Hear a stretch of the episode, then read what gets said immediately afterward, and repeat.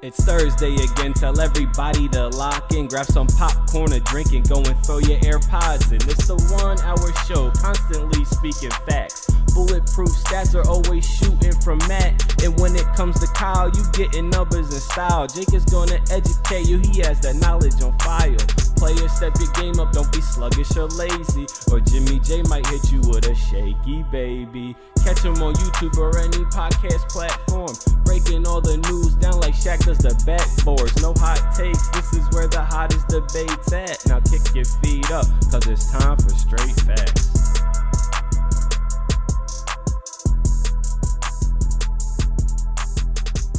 What's going on, y'all? Welcome back to Straight Facts, a sports show that educates and entertains, brought to you by the Up On Game Presents Network. It's your boy, James Jackson. My guys, Jake Gallion, Stat Matt Robertson, our boy Kyle could not join us today. That's all right. We remember him in spirit as we always do. But in the home offices today, because um, Jake, I don't know what it is, man. Well, it's Manayunk. I don't, It's a I fact don't I, live in Manayunk. It's a cursed That's what it area. Uh, my car, like I've never seen a tire. I don't know if you guys have seen the episode of Martin where he's all like beaten up and like lumped up in the face.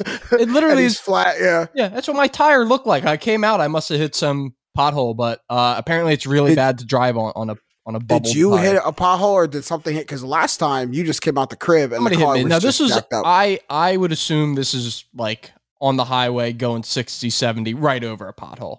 That's what I have to imagine. And it happens frequent enough that I don't Well, really the most mess, the most messed up part about living in Manayunk is you don't know where or which pothole because there's a thousand of A them. thousand of them. Can't even. It's really more trying to like yeah, it's like you're walking on stilts on like a on like a balance beam or something, trying to avoid. And it. it's and it's mini San Francisco. It's literally all hills. Man It's- It's Francisco. nuts. Nuts. Statman, how about you? You got any hit any potholes lately? Uh, no, I've been very careful with my new car. Very, very, very careful. This time Statman said, "No, no, I have the safe driving bonus check from State Farm." Yeah. I- I'm not, I I'm, I, read- got low bearing tires. I'm very conscious of that. you did just buy a new car, so you- Yeah. that's why it takes you so long to get to the studio when we're in studio because you Statman should have crawled on the highway. Um, all right, yo, before we get into the pod, there's actually a debate that I and I wanted to surprise you guys with this. I want to get your raw take on it. There's a hot debate in the podcast world.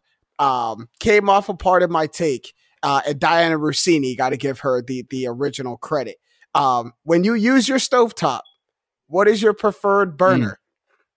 Jake, I'll start. I'll start with you. If your preferred burner on the stovetop, uh gotta be the bottom right. What or your handedness. If you're left handed, it would be bottom left. no, no. Just, what do you think? What do you use your preferred? I think it says something about you. So, what's your preferred? Bottom right, like like if I'm looking at it and it's like boom, boom, Bottom boom, right? boom. I'm like the closest to me to the right. My right hand. Front, yeah. I'm ri- front right. going- It- Yeah, I'm going it- front right. You look like It- you look it like a front right depends. kind of guy. It depends because my, my burners are different size. So I got the you got two big Ah. burners, two little burners. God, This is why You I really thought you were gonna get Matt on a yes or no question? you really No, I, I forgot. I, I bottom right. I like bottom right. Bottom right. Oh, where are you? I'm I'm I'm with two front righters, front left, front left. So that is that is no brainer to me. and left. by front you mean the closest one to you, right? yeah, yeah, top or bottom left. I guess you guys are. I don't really have an you, issue. You guys are you guys are both right-handed, right? Mhm. So what do you what do you sturdy the pan with? Your left hand while the spatula is in my right. There's a science behind this. It's not actually a bad logic. Maybe off the. I'm not. See, look, I don't have a hard stance. It's just what I've been doing. Uh, I can see how your food cooks all uneven, pan all flying all over all right, the now place. you don't no have to go stability there. with That's actually crazy. No, I got the dr- the drawer with all like the cooking utensils is all, like tired closest of to you the in burner question. too. I'm tired of you breaking down the burners, Matt. I'm tired of you breaking down the burners. As long That's as no one All right. uses the back ones. Yeah, I mean, oh, boiling water while I'm cooking on the front ones only. Like that's come on. We we have we have sense out here. But we got to move on to actual basketball because the NBA playoffs have been in full swing. It's the second round, so the the conference semifinals right now. And they've been really good, um, but we have to focus on on two series in particular that are kind of mirroring each other, very similar. And it happens to be the ones that aren't playing on Wednesday night when we're recording gives us a good chance to talk about them. But they're the Sixers Heat series and the Suns Mavs series. Both series went from 0-2 to 3-2. And they kind of we, we put them under the umbrella of what's changed. What what had gone from 0-2 to both series being tied 2-2, the one seeds looking like they're in trouble, and then now 3-2 opposite ways. So first we'll, we'll focus on the later game that was on Tuesday night, the Mavs um Suns game where uh you know my, my Suns go up 2-0. The Mavs storm back 0-2, winning both games in Dallas. Everyone has the same little shock, the, the same, oh, oh, oh no. Are the, are the Suns in trouble? If if does Chris Paul not have it? Is, is Devin Booker? And then and then what happens? We win in the valley, we go up 3-2, and the noise is kind of quieted down a little bit. But won't encompass the whole series because we, have, you know, only got to talk about one game, I think, on the last pod on the last pod. So 0-2 to 3-2, but it's really what our intents and purposes was 0-2 to 2-2. Yeah, I, you know, this isn't when we first talked about it. We mentioned Luka needing help. We he needs the others to step up, and that's really for any superstar across the board. Uh, and another thing that we know is that your role players are going to play better at home versus on the road. So I don't want to say that it's as simple as chalking it up to like you're going to play better at home and, and your role players play better at home. I mean, Brunson did, he, he has looked improved 28 in game three, big time difference maker, 18 in game four. Uh, and they've also been uh, holding on to the ball a little bit more at home, have the Dallas Mavericks. They, I think they won the turnover battle, both of their wins, uh, which against also the got some Suns. good calls from the refs. Right. Well, Especially game You know, four. Oh, A little bit of home cooking. So- some great calls, non Scott Foster calls. I'm like, oh, they're multiplying. he was off here. getting James. They said, hey, you get Harden. We'll take care of CP when he's in Dallas. divide and conquer, divide and conquer. But- boy. I, I think what game five showed you, and this is ultimately what, what the deciding factor, in my opinion, of the series will be in game six and how the Suns turned it back around, is our man who found himself a little Birkin. Our Mhm. guy who, who's found himself a little place to put things that he can use over and over again down the court. DeAndre Ayton uh, didn't play a ton of minutes because it was mostly a blowout 22 minutes in game five, but he still had 20 and nine. So that's a guy who, I mean, look, that's how Utah tried to attack Dallas. Didn't work. You're going to have to get him down low, make him pay for going small. Ayton's a guy to do it, in my opinion. and and um, I, th- I believe it was Grant Hill on the broadcast said it last night. Um, he said you know, DeAndre Ayton isn't a name that we have really mentioned much since Game One, and for as a Phoenix Suns fan, that's unacceptable for DeAndre Ayton. That to me unacceptable. From last series is unacceptable from the matchup. And then this series, when you're talking about a matchup of Maxi Kleber and Dwight Powell, no, no disrespect, but that's a number one overall pick who's looking to get paid this summer, and a guy who's been billed as needing to be a valuable piece to a big three to win in this title. That has to be a matchup you win night in and night out. That 20 and 9 has to be night in and night out. And I, I just think it's nothing, nothing less than that. Like it's, Yeah. it's you have to win that matchup. Yeah, also last week we talked about how Booker really wasn't fully back from his hamstring injury. Mhm. And he game three he also struggled, but then games four and five he's really played well. He put up 35 in a game four loss, and then last night he put up uh, 28, 11 to 20 shooting. He's back to being the Devin Booker we know. That's really scary times for Dallas. Yeah, I mean it's it's. I, I love when we had the Devin Booker takeover on Tuesday night. You know, it's it's how like Chris Paul didn't light the world on fire. Devin Booker takes over, um, and he leads the Suns to a, to a win. But I'm watching as you know Devin Booker tries to take over these games. It looks like Book gets going the most when the game is in the Suns' flow, and the, the game didn't break open until late in the second half. Uh, it was it was you know bat, nip and tuck most of the first half. It was a three point still- game at half. Yeah, yeah, still in still in, in the Suns' flow, still still in the Suns' tempo.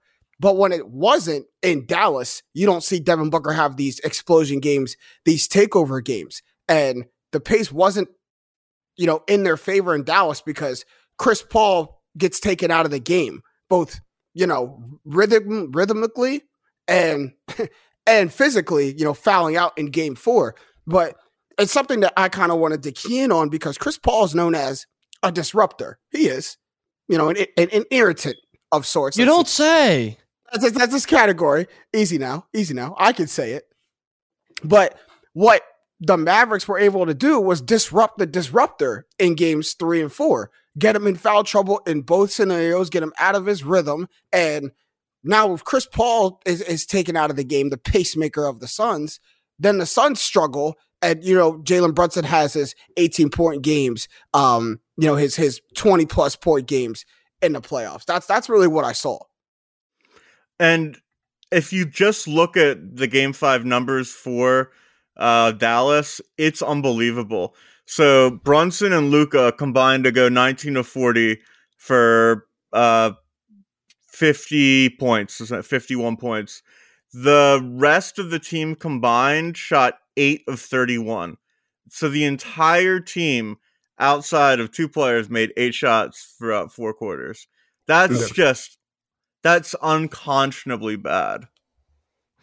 Yeah, I um I don't know. I I don't like at his age really Chris Paul shouldn't be asked to carry a team. Like I mean, I get that that's the reality. Like we're probably going to need if we're, if we're going to the further we go to beat these hard, you know, beat these better, better teams. Not not carry. Not but, carry, but like you can't have 12 points, you can't have 5 points, you can't have 7 points. Yeah. I I need I need you in the high teens and then give me guide. It's like I need you to guide this team. Can't guide this team. Right. By, you by need to be a settling factor. You know, no no mm-hmm. seven turnover games, uh, like we saw in Game Three.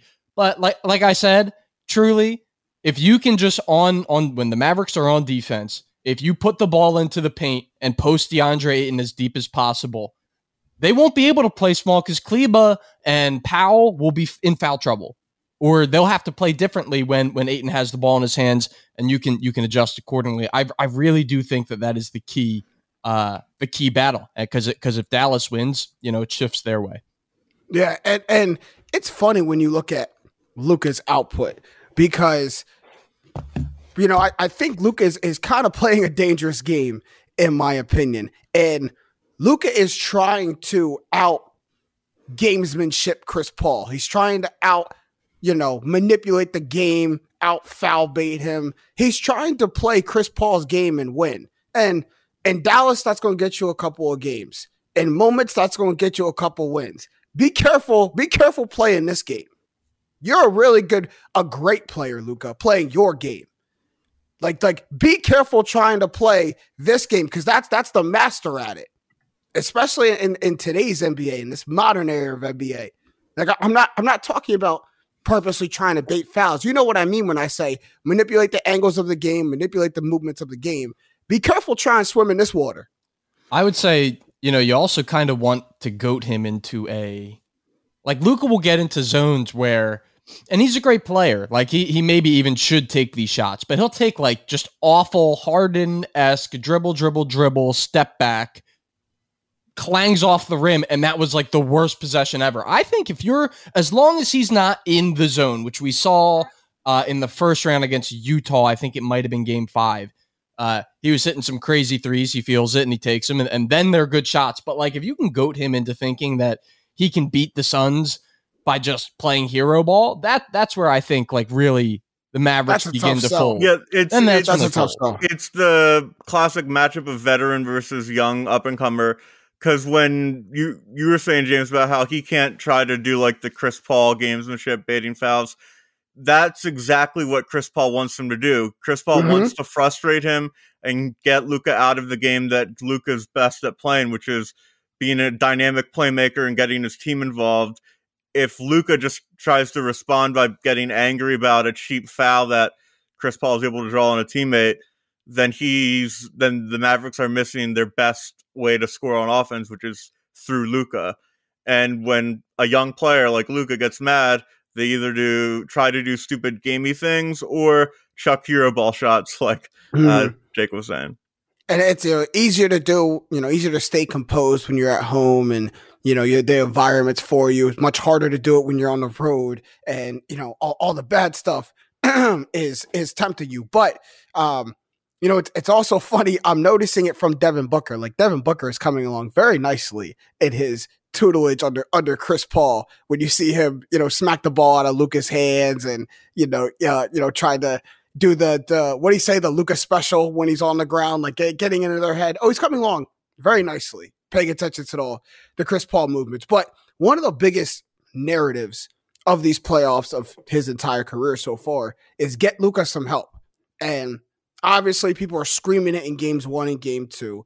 And then after games three and game four in Dallas, you see him get that help from Dorian Finney Smith, from Maxi Kleber, from Reggie Bullock. And then you see guys like Dorian Finney Smith and Reggie Bullock repeat it in game five, still give him some help. So is, is that something that Luka can bank on for maybe the rest of the series to try to push it to six and seven games? Is that help that he's been getting? Luka can never bank on getting help, but he ha- but he has to hope that it's there because if he just plays hero ball, it's a one in ten shot that that they can win. Um, I think I think they probably win in Dallas, but I th- I think it's a home team wins every game, and I don't think it's really close Mhm. in Game Seven. Um, I just think the gulf in depth is sh- is going to show itself like it did in other games. And honestly, if there isn't a bunch of calls that go the Mavericks' way, this might be over tomorrow night. Uh, so when I I went on a friend's podcast uh, called "Remember That Guy," and pretty much the premise is you bring a guy, and you a guy, and he can't be a star. Uh, so the guy that I brought and wanted to look into and induct into the Hall of Fame was Jae Crowder. Eventually settled on DeMarre Carroll. For the point being, this they are the same in the sense that you Jae need Crowder's a that little bit better. you need that, and he is now. So he doesn't really fit the comparison. But when he was getting Mhm. wrecked by LeBron back in the day, Uh, yeah. like you need that guy on your team. But when it push comes to shove, like that guy's not good enough to win. Like like when you're when you are without multiple stars, you need Jae Crowder is like a must on any winning team. Mm-hmm. But he will ultimately be like your downfall. Not anymore. That player is Dorian Finney Smith. Dorian Finney Smith, and I know that he's actually had a decent series, but like when Luka like turns and kicks, like when LeBron does it, it goes to Kyrie. When Luka does it, it goes to insert long wing stretch forward. like those guys can't ultimately compete with the Mikal Bridges, Devin Booker's, Chris Paul's of the world. And So like you're that- you're saying you're saying it's not lasting. You're saying I'm saying this- it's like a par- he's stuck in a I'm saying Luka is stuck in a paradox of yeah, 1 in 10 that I can go hero ball and win this. How many out No. of 10 is it that you know, I can consistently count on Dorian Finney-Smith or Dwight Powell or who, who I mean, you know, throw throw throw your your, your rotational guy in there. They're they're and and and I think they're having good stretches. Like and the reason why I asked can it can it sustain itself? Like is it consistent? Because the stretch they're on, seeing the basket really well, is crazy right now. Dorian Finney Smith, 12 three pointers made, and the Mavs two wins in Dallas. Reggie Bullock, uh, uh, uh, you know, it had a great game three, 15, 4, and 2, efficient shooting with no turnovers in game three. If if Luka gets that, because we know Luka is one of the best at getting into the paint, creating and distributing. If he does get that production on on kickouts, on rolls to the rim, efficient shooting, the Mavs can, you know, stretch this to six and seven game. Well, it's already gone six, but the Mavs can stretch this to seven games. But it's it's got to happen again in Dallas. It's got to happen again in Phoenix for them to win. Can it do that? Can it repeat itself? I don't. I I really don't think. Like I think Phoenix is is going to wrap up here. I think this was this was kind of the uh, harbinger of doom. That thirty point loss that got that they gave to Dallas. Uh, because you know another option on defense is like you said, Luka creating open, wide open looks is a way for them to win. Um, and he does that through penetrating. Well, if you put A, a good on ball defender on him, and then B, just say, look, if he beats us, he beats us in the paint. Let him let him make a contested layup, and we're not giving any help defense. That's another way that you can go about it. Uh, as Phoenix, that I think is going to yield good results. You see the Sixers, which we'll talk about, doing the same thing to Jimmy Butler uh, and, and getting wins out of it, despite Jimmy having these 34, 40 point games. I really think it comes down to staying disciplined and not getting yourself into foul trouble. If you if you defend hard without fouling, you force the Mavericks into tough shots, you force them into long possessions, which you know doesn't go in their favor, make them use the whole shot clock and get tired, and then it allows you to keep the pace of the game in your favor. And those that's the pattern I see in the three wins and in the two losses for the Suns is foul trouble, not just with Chris Paul, foul trouble with DeAndre Ayton as well too in one of those two losses. So that that's what I see. If the Suns don't win this series, there's no way around Whoa. saying it's like a horrible collapse. Oh, oh, oh, yeah, uh, where, where, where, who went there? Why? Why? What? Who no, went there? there's no there's no excuse if the Suns lose this series. Like I didn't even think that was the hypothetical we were arguing. I thought it was whether the Suns win in six or seven games. no no. I'm so that's my point. So if the, if Dallas actually manages to come back from three two and make the conference finals, it's a really really bad loss. Like, Yeah. There's no reason unless Luka drops sixty in Game Seven. Um, like there's no reason that I'm calling. I'm calling right now for a Suns a Suns victory in Dallas on Thursday night. They they, they wrap it up in six, and Yeah. and and the same thing happens. You know, they go up 2-0, then we go on the road. They they win two games. Oh, oh, the sky is falling with the Suns. Oh, And then, Like- and then, and then it happens. uh, the next thing that happens after that is that Dallas makes a big push for Rudy Gobert. I'm ready to rebrand. I'm ready to rebrand as a Rudy Gobert fan. If, if he's on the Mavs, I will be in on Rudy Gobert as why, a why, second. why just him go? because now you pair Dallas? him with Luka instead of Donovan Mitchell. Uh, he'll be pretty much the same.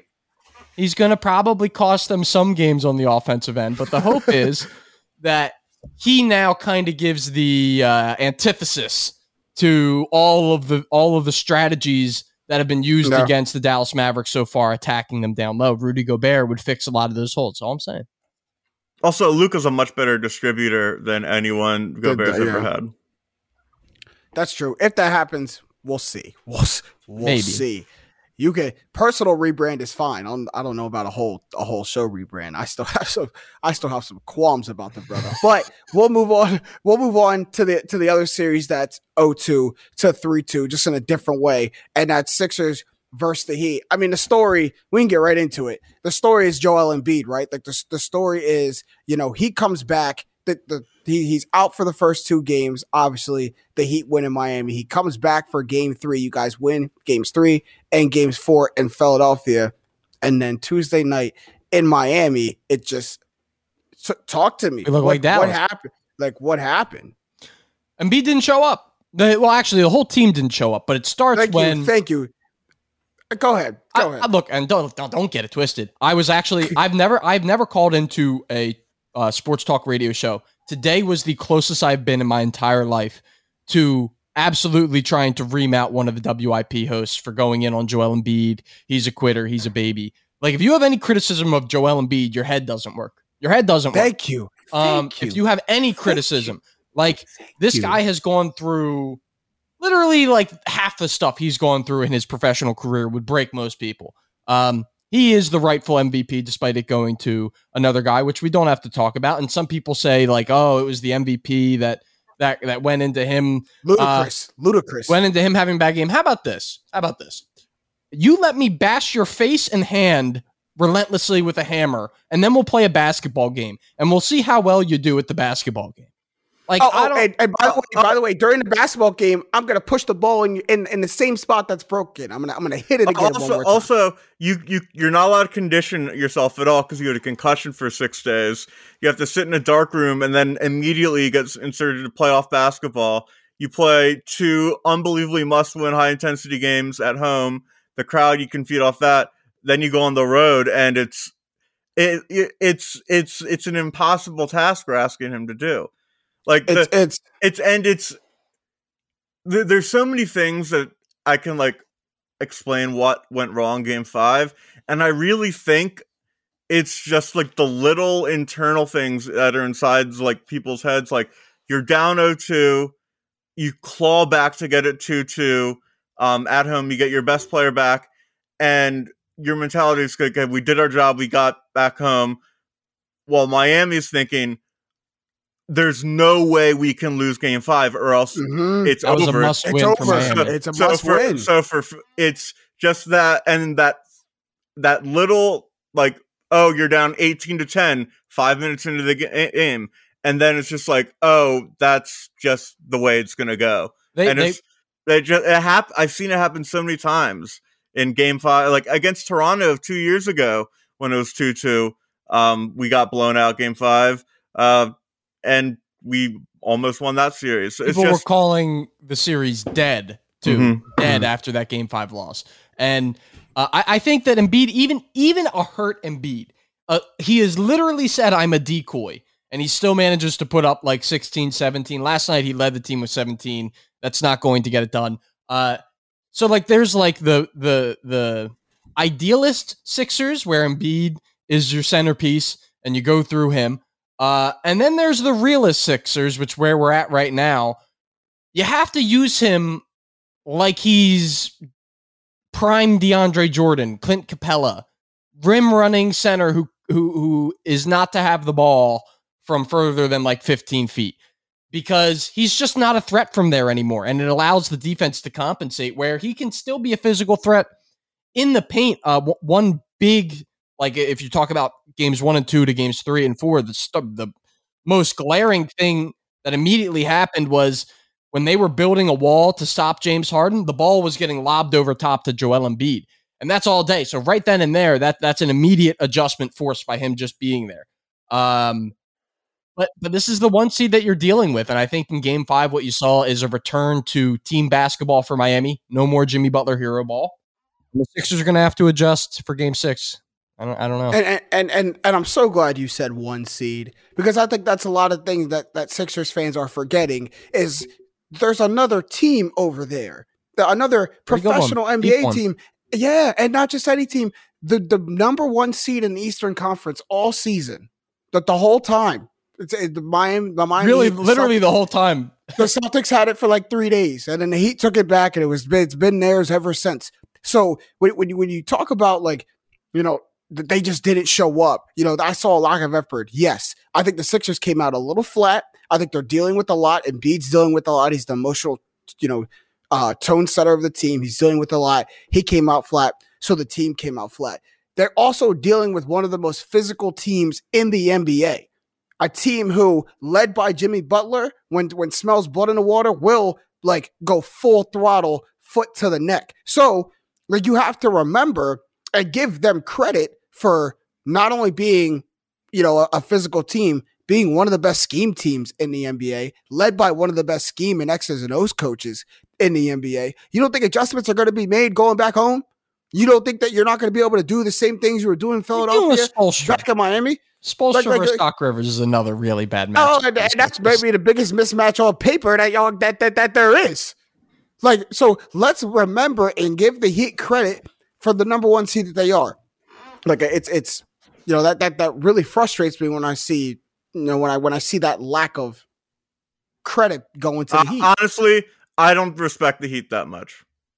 And that, there it is right there. I, really right think, there. I really think we're watching the third and fourth best teams in the East play each other right now. The real Eastern Conference Finals is happening between Boston and Milwaukee, and it's a shame that Milwaukee doesn't have Khris Middleton. Um, even though that series is two two and up for grabs, be three two somebody by the time you guys listen to this. Mm. Um, I the Heat, nothing about them has impressed me. Like like they're a one seed, but they don't seem like a team that can win the title. Well, they're just maybe i am just wrong. They're a team that doesn't have holes. That's where that's what I think you're discounting. You like just wrong. Yeah, they don't have like wrong. like no matter the game script, they really can do a lot. Eh, mainly because of their guard depth. Like when you have Duncan Robinson picking up DNPs because you just didn't need his three point shooting, or because I mean, there's other reasons why he's picking up DNPs. Because he's a because he's a a hole on defense. defense. Yeah, that's being, why. But point being, you can fill that hole with another guy. Whereas if I'm playing another team and they don't really attack guards, you know, that that are bad on defense like Duncan Robinson, then yeah, Duncan Robinson can play. And now we're going to be a plus plus plus three point shooting team. Like they just have a ton of different looks with a really really great coach and players who are like I'm not saying in, that they're not good. They're really they're, they're like they're they're a very good team, but like I just I I just really don't see them either team, the winner of the series, winning the East. I really don't see it. Eh, you know, my mom actually, of all people, brought up this hurt piece to me today about, you know, if you really think about it, the reason Jimmy Butler left the Sixers and did not resign, partially Brett Brown. The other part is a guy who's probably not going to ever play an NBA game again. Ben Simmons needed the ball in his hands. We, we my, Ryan, when I was Ryan McDonough's uh, podcast producer, we interviewed Jimmy Butler's agent legitimately said Philly was not ready to have Jimmy Butler be their main guy on offense. and that for that reason we moved to Miami. Chose Ben over Jimmy. So yeah. you literally choose Ben over Jimmy. Because of that, you're stuck with 180 million dollar Tobias. You probably don't go after Al Horford. Um, maybe maybe Toby gets the Al Horford contract. He probably takes that money instead of the 180 well, mils. One thousand percent. That's the first. That's the So, first domino to fall. And, and then you and then Ben's unhappy and you trade him. And we're and we and we are a deep team with people who all try hard and we like. I'm not sure that that is the case for this. Sixers team. Pain. That's that's you're Feeling just- a little uneasy call- about Big James. There's all a I'm You're million call- sliding doors moments. The I one know, I, think about a lot calling that's something. underrated is the fact that we had Siakam went 27th in a draft that we had 24 and 26, and Embiid was friends with Siakam, and we took Korkmaz and Timothé Luwawu-Cabarrot. If we TLC take baby. If we TLC. take Siakam, we have a title because we beat Toronto. Yeah, they wouldn't have him. That, And speaking fair. of that Toronto series, I think that's how the rest of this series is going to go. I think Sixers win game six. And then game seven, I'm not going to say who's going to win game seven, but game seven is going to be a closely tight. I'm going to be having like panic attacks throughout the entire second half type game seven, two point game, somebody wins. playoff That's, that's, how the rest, is just so. that- that's, how, that's how the rest of the series is going to go. Yeah, grueling, Grueling. grinding. Yeah, that's that's gonna be tough. Um, but we I mean we got to talk about you know the, the the games leading up. You know, games three, four, and five because you go. It's it's funny what happened, especially when you look at Jimmy Butler's output. You you he struggles in games one and two, only averaging about 18 and a half points a game. They win and then explodes in Philly for games three and four, 33 and 40, and in two losses. And it, it seems like the, the Sixers mindset is, you know, uh, it's okay if Jimmy Butler gets off as long as nobody else beats us. That that kind of, you know, Jimmy Butler doesn't have a, a, a insane game five, but Jimmy Butler has a good game five, and and then the Heat still win. Um, so I, I think it's it's that's just interesting to look at when you when you see normally if your best player goes off like that, you expect him to win those those games. and the flip side of it is he's running around trying to score 40 or has to score 40 to keep his team in it. And then you're not getting the same Jimmy Butler on the defensive end uh, when you come back down the court. So Well, I, he's he's go ahead, go ahead. I- just think that it speaks to the fact that he doesn't really like if he had it his way, he maybe scores 20 and has like, you know, six rebounds, eight assists. That's like the Jim, which is what we exactly what we saw in game five Yeah, when they crushed. I don't like Jimmy can be a 40 point scorer, can score in the 30s. He did for an, a good chunk of this season before falling off a little bit, but that's not like who Jimmy Butler wants to be. He's not a pull up jump shooter. Um, and I think the Sixers' idea is look, we're not going to let you get your shooters, Tyler Herro, uh, Max Strus, Gabe Vincent. We're not going to let them get these easy looks. Instead, we're just going to force Jimmy Butler to take 30 shots and hit like 55% to, to, to be competitive with us. So Hmm. uh, I think if you're the Sixers, you sleep well on that, but it's just a little concerning that they just got completely jumped right out of the gates in game five, like Miami had them figured out. Well, I, I mean, I, Miami had them had the Sixers on their back heels, had Joel on his back heels, and the Sixers kind of follow suit. And, They had and him on their back heels in game four, and then Harden made a bunch of shots that he's missed Yeah. throughout the rest of his Sixers Mhm. tenure. and and they, they you know they call it a make or miss league, and that for James Harden, that's what it's coming down to. But we talked about how Embiid's the emotional tone setter for the Sixers. That's where I want to call on the other vets that the Sixers have on their team: the James Hardens, the Tobias Harrises, heck, the DeAndre Jordans, if it, if it calls for it. No, I- it I never don't- call, it I never calls listen, for listen, it. listen, it not never on the calls court, for it. not on the court. I'm not. I'm not calling for it on the court. But you you have to recognize when your superstar big man is physically battered. You want to talk about Jake? You you thought that's what you Martin was what your tire looked like. It's kind of what Embiid looks like right now. You, you have to recognize what is going on, and if he doesn't have it, and if I'm James Harden, I'm Tobias Harris, I cannot allow you know the the other team just to come in and, and simply outwill us. That's not what I'm going to allow them to do. They have to step up in Embiid's absence, and it's going to look more than just making shots. I- I'm talking about you know uh, uh, showing the heat, showing the heat, you know, physical resistance. Like you're not Wow. just going to go and, and bully us and, and push us around just because our biggest asset, you know, literally is injured. It's not going to go down like that. If you, so you like- got to realize I, I got to be the emotional tone setter for the team.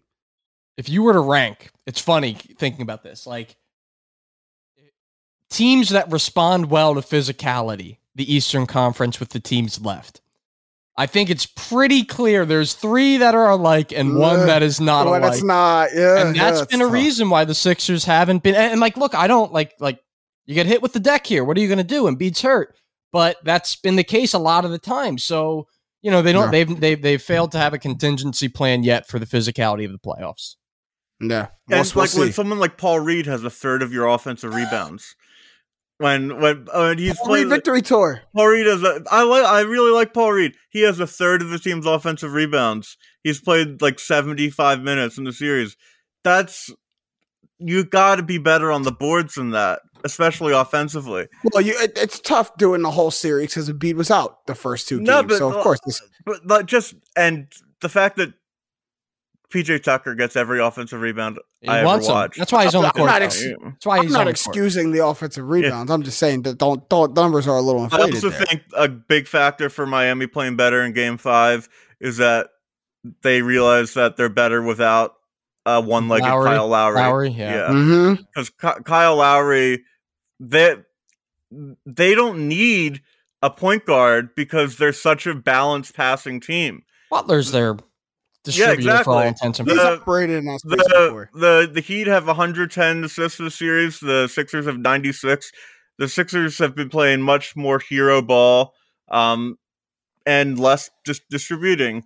And despite the fact that they have Harden, who's the second leader in assists in the NBA this year, uh, it's it's just better coached, better balanced team. Is in can you can you guys? This just I think I mentioned it previous episodes and it popped in my mind again because I mentioned it with Donovan Mitchell. Holds true with Jimmy Butler. I don't know if there's like an attacking two guard in this league that wouldn't be better suited as the team's main ball handler and distributed and distributor. You go look at like I love CP, but Devin Booker is a good example where I think you get a little bit more out of him if you activate him as a distributor. Donovan Mitchell, Jimmy Butler, same thing. Uh, Luka, same thing. I don't know if Zach LaVine can do it, but that, that's an idea there too. The only guy who I think can really not do it would be Brad Beal. He's the only one that fits the descript that doesn't fit the descri- the description. Description. Jayson Tatum has has started to do it That's already. uh, uh, Yeah, Uh, another one, And look how, look how yeah, look how it's lock, unlocked this game. Yeah, we'll see. I mean, that's what. Speaking of Donovan Mitchell, that's what the Utah Jazz fans are screaming. Right, get better at distributing the ball, get better at being all around, makes you an all around better player. We'll see, and, and I think it, Matt, there's something to be said. It's not that they don't need a point guard. It's like one, we've done this without Kyle Lowry before. We did this without Kyle Lowry a lot in the regular season. By the way, he was hurt a lot, as were a lot of stars. I think that's where the, the balance comes from the Heat is they've played a lot of this season without, you know, this guy or that guy for a lot of the season. Jimmy Butler missed a lot of time. Kyle Lowry missed a lot of time. PJ Tucker missed time. Bam missed time. All of their big name players missed time at one point. And like we said, the Heat never stopped being the one seed in the Eastern Conference. I think it lends itself. So we'll see. Um, game six back in Philly. Um, you know, on Thursday night, we'll see, you know, if who comes out the more physical team. Um, and we'll see. We'll see if if Embiid is affected. By the way, I almost forgot to mention this. By the way, shame on Shaq and Chuck. Shame on Shaq and Charles Barkley for their assessment of Embiid right after the game. Just just saying that he came out with no heart, no will, didn't want to, you know, came out soft, you know, di- didn't show any fight in the game. As former players, as former big men, how can you not understand and and have some sort of, you know, not not sympathy, but the, some sort of understanding of what Embiid is going through physically?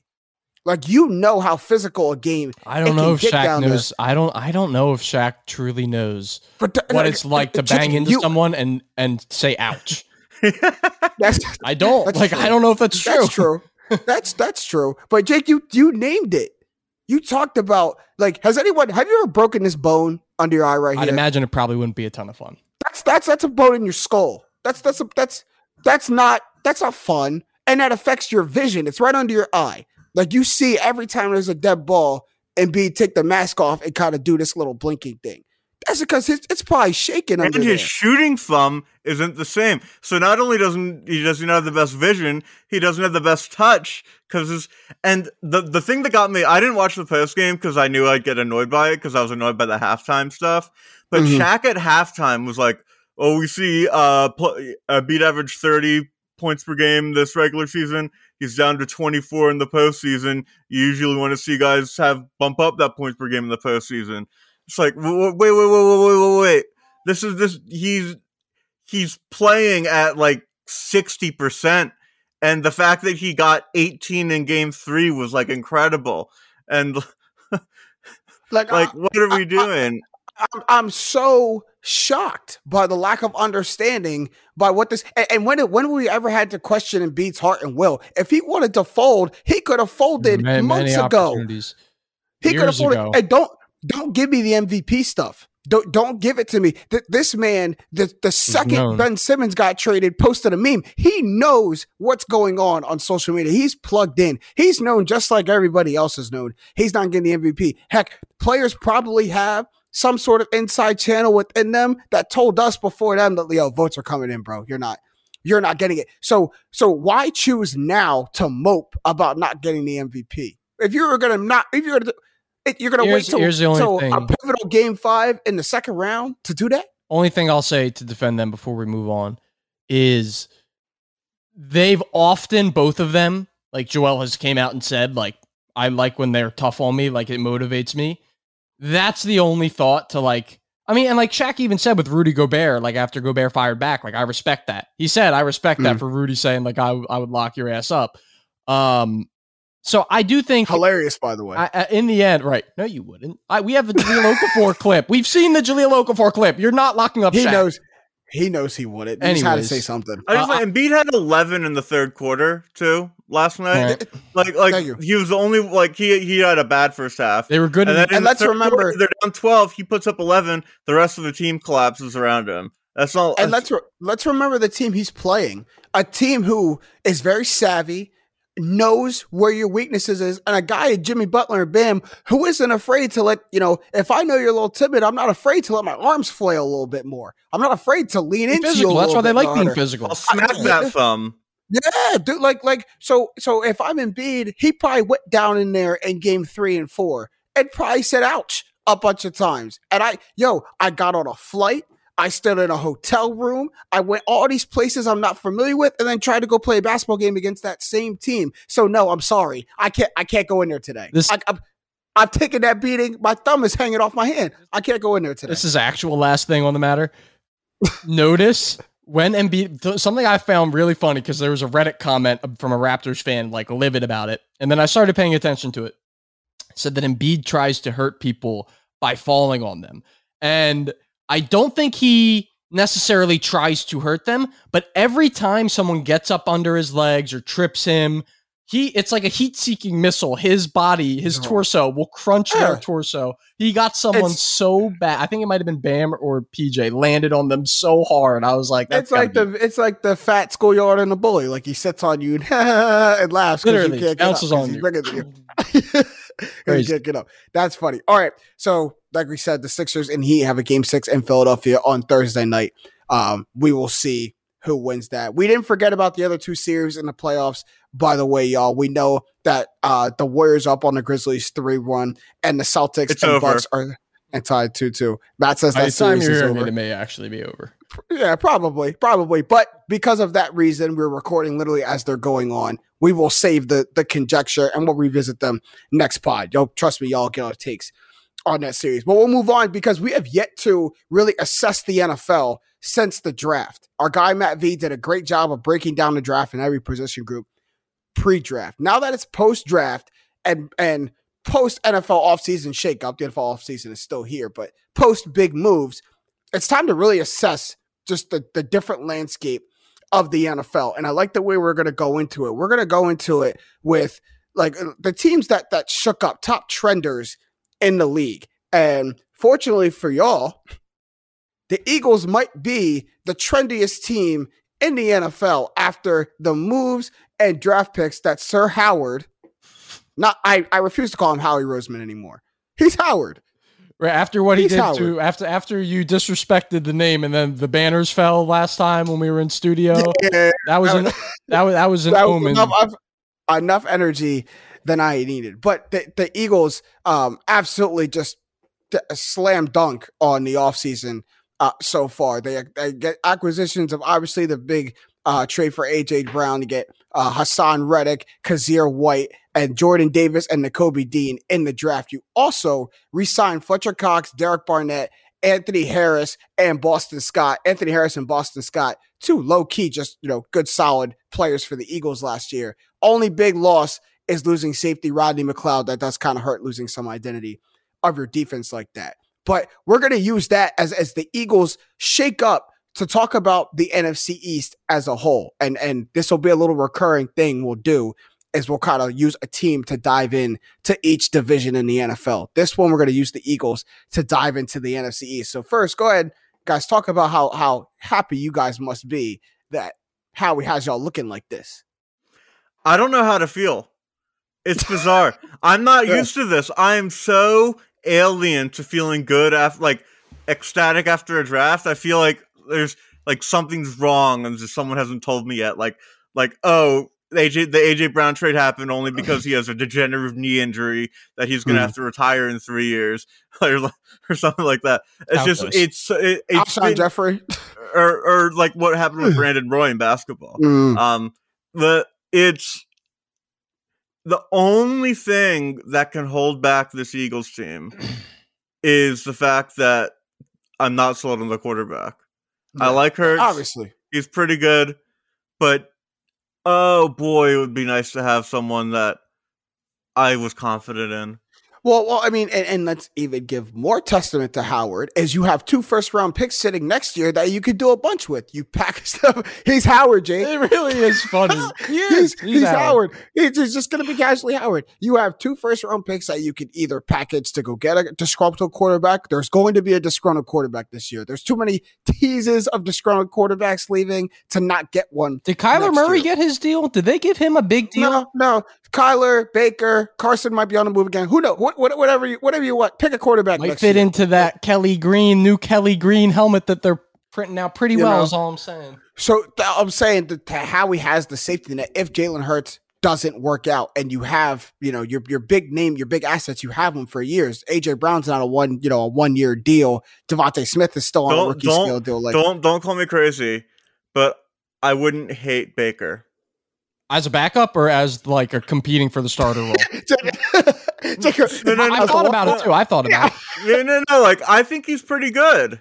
I still think he's pretty good. I would like to bring him I in think- and compete, or if Hurts gets I think hurt. it, I, I don't I don't see what I don't see him doing anything more than Jalen Hurts couldn't do at his at his best. Baker got a the Browns a playoff win. Baker, that like doesn't you- happen. people forget That- that's because true. they got Baker stomped. also but- had a tr- had a tremendous defense that year and the best running back tandem in the league. You give Jalen Hurts that, he might get the Cleveland Browns a victory. But I, you know, he might, that's he a, might get that's the a fair victory too. point, but it is a maybe. It's always a I, maybe. I, I like to get him on the team, see what happens. He didn't- Very true. I, I, I don't want to get off. I don't want to get off the point too much because because we, Yeah, we're yeah, going to yeah, use the, the the Eagles to to kind of get in the the whole scope of the NFC East. So h- how does this, if it does at all, how much does this shake up the NFC East? All, all these additions that the Eagles have because you right now you have the Cowboys last year. Uh, went 12 and 5, won a division, but lost in the wild card. You guys come in second, nine and eight, lost in the wild card. Um, and then the Washington Commanders go seven and ten, missed the playoffs. Obviously, the New York Giants go four and thirteen and missed the playoffs. So, how does this really shake up the NFC East, which y'all just did? So, two things. Number one, I believe the Eagles are the team to beat in this division uh, over the Cowboys, who have been winning it, uh, or actually won it last year. Come right out the gate hot. Come right out well, the that's gate that's hot. that's for first and foremost, and then secondly, something that I don't think is as obvious is I think it starts the clock for major players and major pieces in both Dallas and Philly. Mike McCarthy, Nick Sirianni. So, from Mike McCarthy's perspective, okay, we can't be going backwards. We've got big money tied up into the running back, quarterback, pretty much maxed out with them. They had to let a lot, a lot of people go. When you look at the people who they lost, Amari Cooper, Cedric Wilson, they lost Zerline, they lost Keanu Neal and uh, Casey in their defensive secondary. They lost Landon Collins. Like, there's a lot of players that are not coming back to the Dallas Cowboys. And I think despite that, like if I'm Jerry Jones and if I'm the Dallas ownership, like I'm looking at Mike McCarthy, like, look, dude, you got all the tools. You have Dak Prescott. We need to be winning the division. We need to be going deeper than the wild card uh, in the playoffs. And ultimately, playoffs will really decide this. Same thing goes for Nick Sirianni. We looked at what happened to Brian Flores. Look at uh, on the flip side of the positive side of how can how can an accelerated timeline can help you is Matt LaFleur. Matt LaFleur jumped right in, had success, and then continued having success, and he's viewed as one of the top young coaches in the NFL. Brian Flores overachieved with the Dolphins team a couple years in a row, had a middling year, gone. So I just think that for Nick Sirianni and for Jalen Hurts, this is the year. Like if you, I think we could see a new face, both maybe less likely at the coaching spot, but very likely if the Eagles do are are not two playoff win team, the uh, two playoff win team this year, I would say Hurts is probably gone for whoever the best guy they can bring in is. I I, I think one I think one playoff win buys Jalen Hurts. I think one playoff Jalen win. Hurts One, another. I don't think know, dude.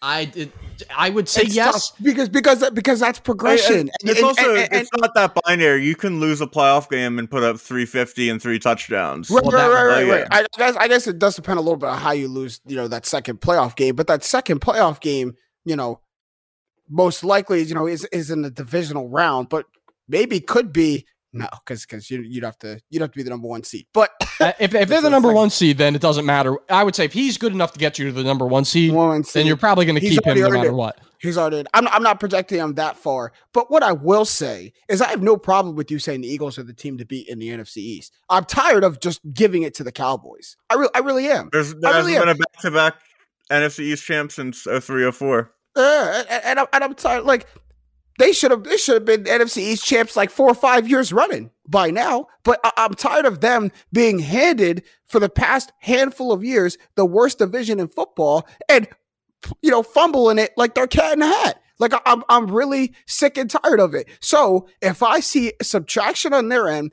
and addition on their end for a team who really just ran out of time to catch them, Yeah, and like, you, you- you- three, four more weeks to the NFL season, you guys are probably the division winners of the NFC East, if we're being honest. and you want to know. So you told me me saying the Eagles. I, I was under the impression you were going to say that Dallas is still the best team.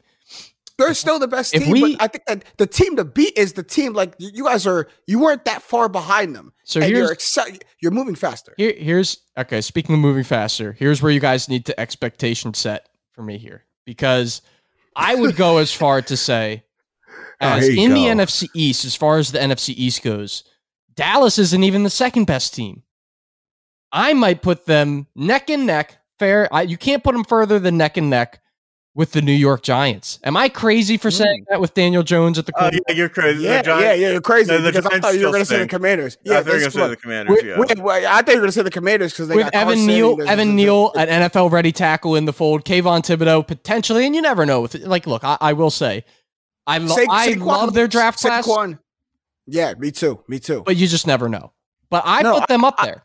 I agree. They're one, they're confident in Daniel Jones. And look, if they're confident in Daniel Jones, like my mama says, you're the only one that needs confidence in yourself. So go ahead, boy. If you're confident in Daniel Jones, let it rock. You have Saquon Barkley coming back on what seems like to him a personal kind of revenge tour. He's been hurt the past couple of years. I'm here to prove I'm still that back that everyone thinks I am. And they do have, you know, a good draft class. And so we'll see. Yeah, the Giants But are going to. The Giants draft class is, Right. It was very good. They're- next, they're- year, it- next year they still stink. Yeah, them them and the Jets to me are in the very same boat. Ironically, in the same city too.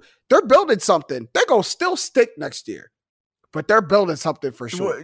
Quick, quick question: Did you guys see the story about Commanders quarterback Sam Howell? Oh no, I did. What's going on?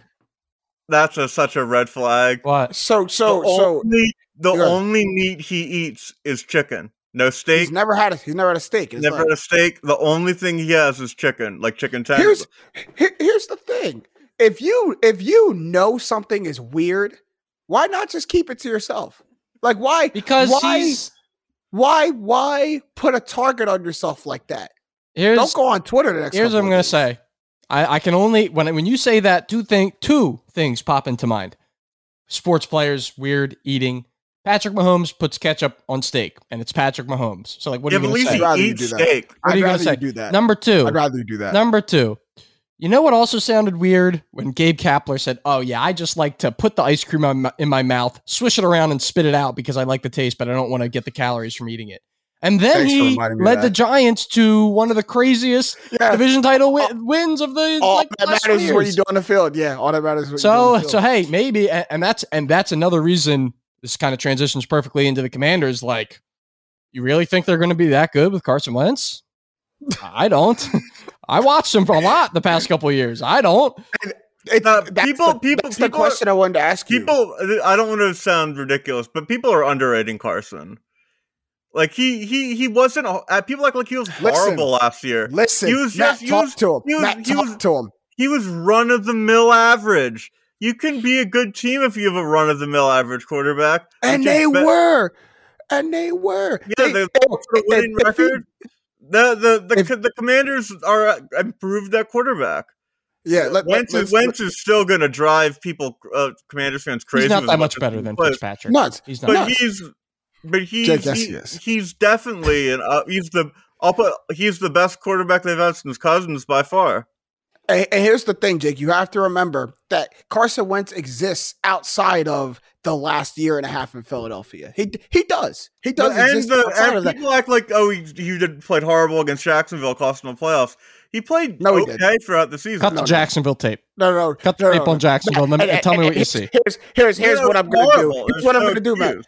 Matt, Matt, here's what I'm gonna do is I'm gonna be fair both ways. Now, Carson Wentz didn't play bad. He played terrible in Jacksonville. And the NFL is the off the ultimate what have you done for me lately league. And it's nuts that he played so bad in Jacksonville that that one game made Frank Reich break up with him and send him to Washington. It's it's it's really nuts that that's that really It is that crazy. one game. That is that's nuts. But if you look at his as season as a whole, what 27 touchdowns, single digit interceptions? Well, No, yeah, no. when, Tell me, when you look at, uh, I'm not sure about the interception number, but when you look at the raw stats, it's probably not that bad until you. It's not that bad.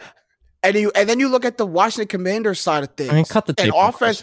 L- listen, listen. An offense that was that has pieces in place. You got a, another deep threat in Jahan Dotson to go Oh yeah, you're right. Kevin McCoy. Twenty-seven and seven. Come on, man. And you look at their defense, a defense that gets back in healthy this season. You get Chase Get Young, this young back. back. big, big for their team. And- Bigger than getting you have Carson Wentz over Ryan Fitzpatrick. Bigger upgrade. I'm saying that this this same team minus Jahan Dotson got to the playoffs. It won your division. with- no, that doesn't with count. Taylor Heinicke. That doesn't with count. Why does that not count? Because seven wins isn't going to win a division. I, I, I- and they got better. I'm saying I that think they have the team won a division, and to your point, upgraded their quarterback division with a quarterback whose stats we just named. If Carson does that this season, I don't think it's in a position My where early predictions are like Jacksonville gets you into the Eagles the go playoffs. eleven and six, Cowboys go eleven and six, Commanders go like nine and eight, eight and nine, Wa- Giants go like five and twelve or whatever. So real quick, then before I guess we're done here, is let's rate one through four. Everyone give their NFC East power ranking. Is that does that sound Yeah, go equitable? ahead. Yeah.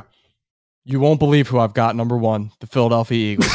Slot them on it, right? right- Pencil them in. Slot on. Number Yeah. one, number two seed, maybe we'll see. Uh, I, I'm gonna stand firm on my Giants take.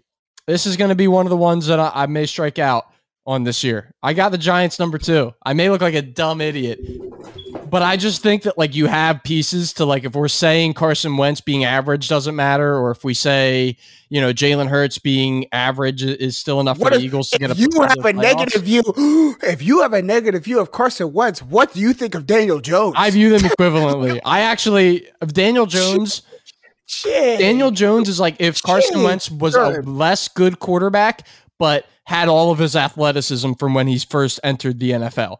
Like he doesn't. Jake, You're gonna tell you're- me that you're in pain. No, no, you're in pain. That you're in pain. You're you not. are hurting. because here's what I I understand. Like, like. If you look around the NFL and you look at, we could say last year. That's fine.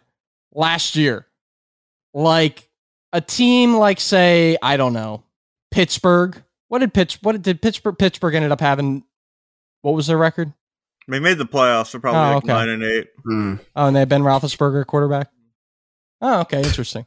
No, it's just interesting. I find it interesting they were able to win a couple games with the corpse of Ben Roethlisberger. We don't think the Giants could click a few off in the most competitive Did, division. did Mike Tomlin get hired by the Giants? That is the that that's the one, and that's what I'll give Washington. Also, also a rookie coach over there with the Giants. That's the one thing I'll say. Give Washington this over the Giants, over Eagles, maybe even over Cowboys. They have the most experienced uh, coach in Ron Rivera. I'll take him over Mike McCarthy, but that's probably the All only. right, finish finish your rankings. I got Giants Dallas got three. so Dallas going in three, and then I have Washington coming in last. if that it'll prove I know nothing about the NFC East if that goes on. It'll prove I know nothing about the NFC East. Matt, give me your ranking. Uh, unfortunately, I'm going to put Dallas one. Eagles are close to Washington three. Giants distant, distant fourth. You're hating, And that I my, I my- hating the Giants. right? I'm Yeah, on me, no, on me, not the Giants. I, I hate the Giants Um, too. um mine mine mirrors Matt's, you know, Dallas one, Eagles two, probably not as close as you have it. Commanders three, probably closer than you have it.